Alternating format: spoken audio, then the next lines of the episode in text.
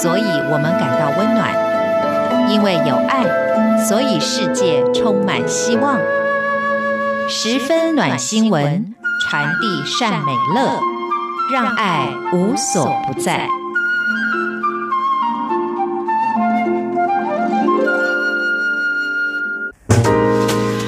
迎您收听这一集的十分暖新闻，我是维珍。在这个单元当中，分享来自于全世界各地正在真实上演感动人心的故事，也希望借此对于我们自己的生活可以有更多不同的思考，甚至带来更多正向的力量。那么今天呢，要来说到关键字主题就是浪子回头。你相信浪子会回头吗？或者呢，另外一个角度来想，你曾经犯过错吗？那当你呢知道自己犯错了，想修正的时候，你会觉得是很困难的一件事情吗？尤其是当旁边的人都不接纳的时候，那又该怎么办呢？所以，光是“浪子回头”四个字，有非常多可以讨论到的议题。但是，其实，在现实生活当中，的确有非常多这样子案例存在。今天就来分享来自于台湾的“浪子回头”的故事。是的，你相不相信浪子回头呢？辩论下去就会很像你辩论人是性本善还是性本恶的一个不同的状况哦。大家都会觉得嘛，江山易改，本性难移这样的人的说法是非常多。但事实上呢，我个人觉得啊，如果浪子不会回头的话，就不会出现这句成语。而且呢，的确有很多的案例都告诉我们呢，人是有可能改变他自己。不过呢，这也在于他们在回头的过程遭遇到是什么样子的人事。事物。那从今天的这些故事分享呢，也是想要让大家可以多多思考，到底什么样的契机才有机会让这一些浪子回头哦。那先说到呢，其实如果以浪子回头来作为案例的话呢，最多应该就发生在台湾被称为更生人，也就是呢有重生机会的这一群人。特别专门指的就是曾经进入过监狱，而后呢出狱之后，希望呢在社会上重新找到立足之地的这样子一群人。们，那么其实，在台湾有一个相关的单位，就是台湾更生保护协会，在今年迎接的是第七十四周年的日子。然后大家就会想说，四呃七十四周年，这不是就在日治时期就已经开始了吗？没有错，这个团体呢，的确有很早以前就成立了。那么它的前身就是一九四六年所成立的台湾省司法保护会。那么呢，一直到现在呢，继续延续他们的任务，最主要就是辅导出狱之后的。人们得以在社会上适应生活的转变，然后呢，也能够呢迎向重新的生活。那在他们这个庆祝的活动呢，今年是举办在花莲这个地方，所以在当天呢，还有来自于当地的餐厅，就是海霸天的老板冯国庆，也特别献上了自己所自制的蛋糕。但为什么冯国庆先生会做这件事情呢？因为他也是曾经受到帮助的更生人。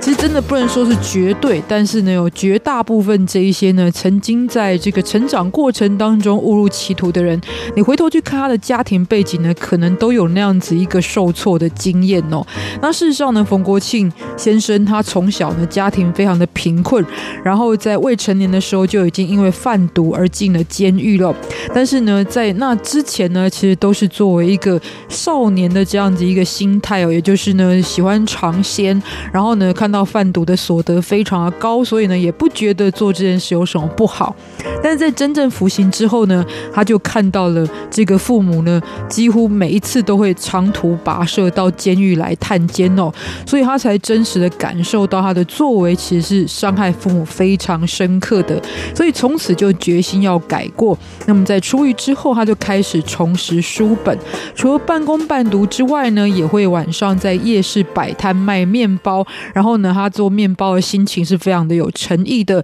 所以有着非常扎实的手艺。从刚开始只是在夜市的小小摊位，逐渐呢口碑就传开来了，然后就扩展了自己的版图，直到今日呢，他甚至成为连锁店的老板哦。转而呢，开始在自己做的事业当中，也聘雇了很多这一些出狱的更生人，希望给予他们获得稳定的工作机会，得以能够走回正途的空间。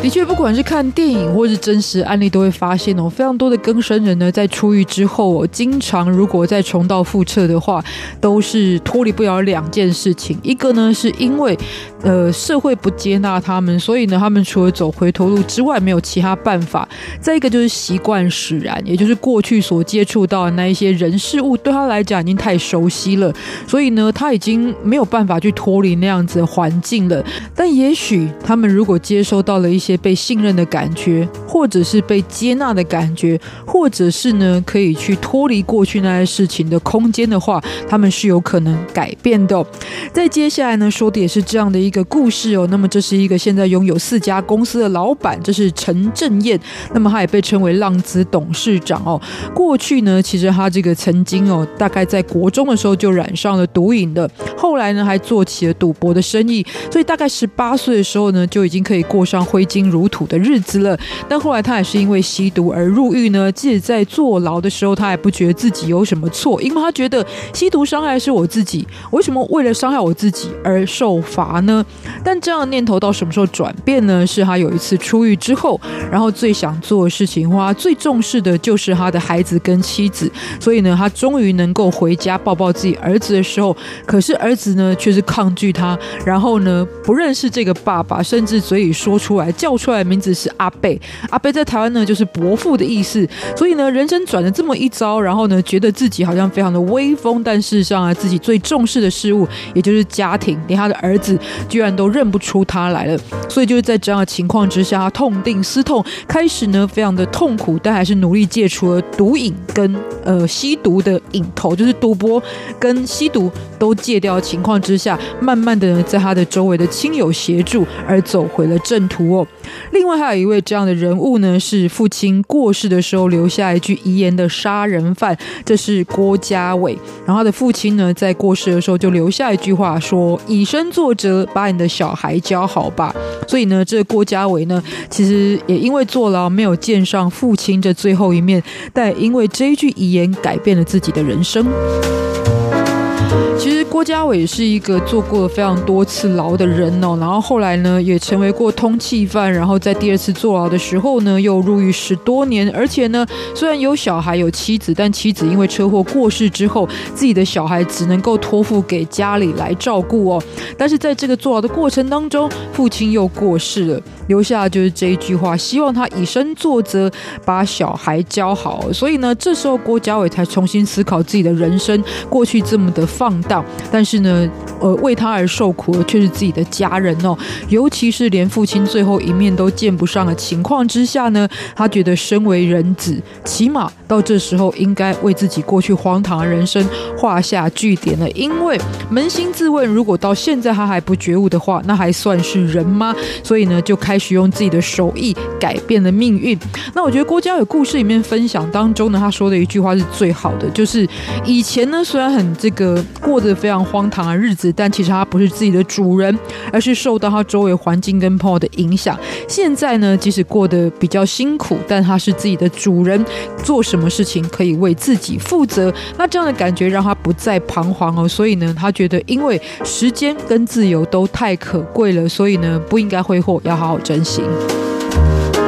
那其实这样的故事其实非常非常的多，然后也证明浪子回头是有可能的。但这并不是我今天主要要分享的概念呢，而且更不是呢要非常伪善的说我们要给予每一个人相信、机会跟爱这样子一个说法。因为呢，我更相信有一些人天生的性格里面就有比较恶劣的部分，或者是我觉得人犯错当然就为他的错误负责。但是的确，我们看到非常多人走上了这样子一条歪路呢，其实也有很多是来自于后后天的环境的影响。也许把他们放在不一样的地方，他们会长成完全不同的样子，所以呢，如果我们透过仔细的观察，发现一个人的确他有改善这样子的能力跟心意的话，是不是应该多给别人一个机会呢？而且相对来说，有时候如果犯错是我们，是不是也希望别人给我们一个修正的机会呢？这样子延伸来看呢，对于社会上的效益来说是更重要的。因为如果把他们划分在一个被摒弃的角落，